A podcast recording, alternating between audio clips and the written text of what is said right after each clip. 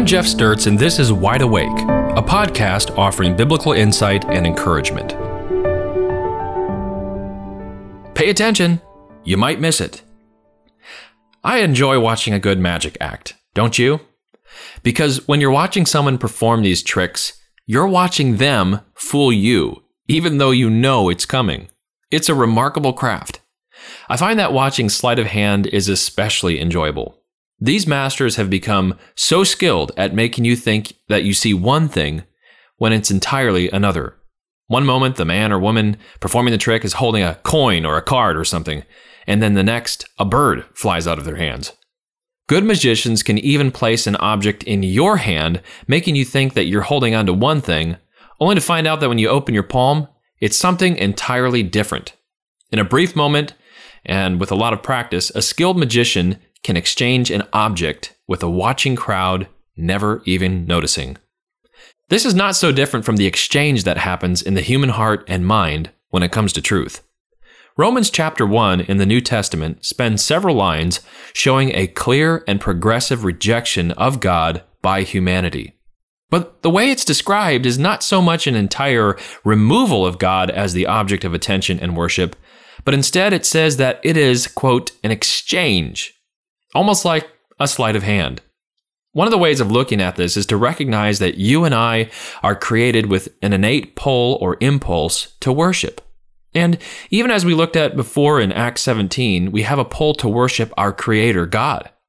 But when God is removed from that picture, we as created worshipers find something else to worship.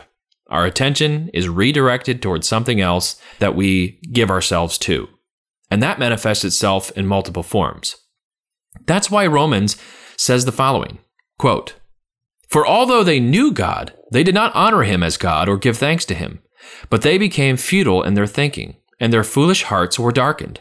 Claiming to be wise, they became fools, and, here it is, exchanged the glory of the immortal God for images resembling mortal man and birds and animals and creeping things. Therefore, God gave them up in the lusts of their hearts to impurity, to the dishonoring of their bodies among themselves, because, here it is again, they exchanged the truth about God for a lie and worshipped and served the creature or creation rather than the Creator, who is blessed forever. Amen." So rather than worship the Maker, they worshiped the things that are made, things that do not ultimately warrant worship. Now, it's certain that God wants us to find pleasure in the things that he has made. In the book of Nehemiah in the Old Testament, the returned exiles are recounting all the good things that God has done for their nation, Israel, in spite of their own lack of faithfulness to him. But in their prayer to God, they say that Israel, quote, "ate and were filled and became fat and delighted themselves in your great goodness," speaking of God. It is a good thing when we find enjoyment in the things that God has made. Or, by extension, it's nice to enjoy things that we have made that God has given us the provision and the ability to make. I recently made a table and benches to go out on our back patio. I enjoy the D I Y projects I can do, and especially enjoy doing some woodworking. While I made the table, of course, every bit of those materials came from something God made, and my abilities are the same. So while myself and my family may enjoy using the table, we ultimately give God the thanks and the praise for his provision and ability to be able to enjoy and make these things. But can we enjoy things too much? Well, that's sort of a tricky question, because in the end, it's less about the degree to which I enjoy something, but more about the direction to which my gratefulness is directed. It's probably better to ask, can I enjoy something in the wrong way or inordinately? Can I place value on something that it was never meant to possess? I bring attention to all this, not only because this has been and always will be an issue for us as human beings, but because the way in which it takes form can be very tricky and subtle. In last week's episode, I mentioned a Netflix series that has quickly gained popularity, and one in which I have even found some enjoyment and inspiration. Marie Kondo's Tidying Up has inspired millions of Americans and others around the world to better organize and clean up their living space. I'm not a natural neat freak, so any nudge or help that I can get to be better about staying organized comes with appreciation. But if you watch the show, you will notice something that is, well, a little different. In fact, it's not so subtly but overtly religious. As Miss Kondo first enters the home or apartment of an individual or family to begin her revolutionary cleanup method, she takes a moment to introduce herself to the house or to the apartment. In this introduction, Miss Kondo kneels down on the floor, bows her head, closes her eyes, and silently attempts to communicate with the house or apartment.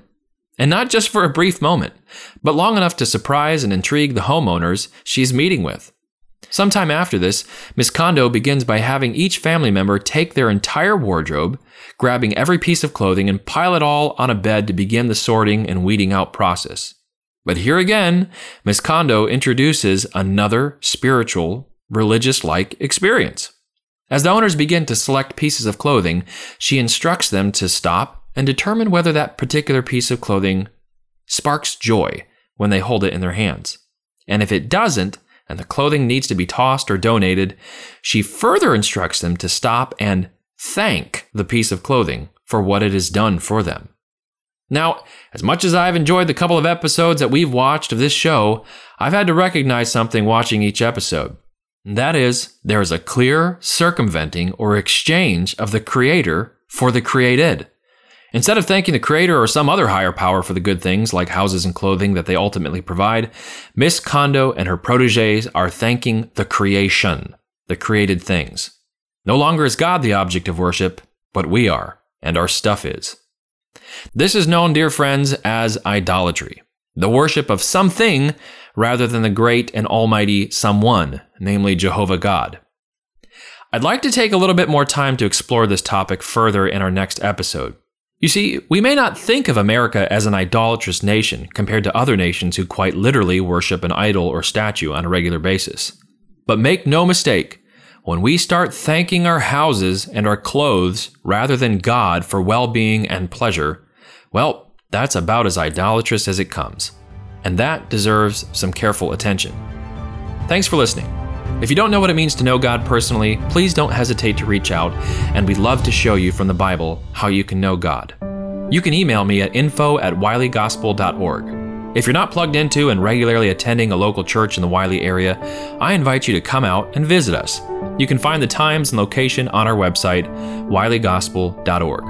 I look forward to sharing with you more encouragement from God's Word here on Wide Awake.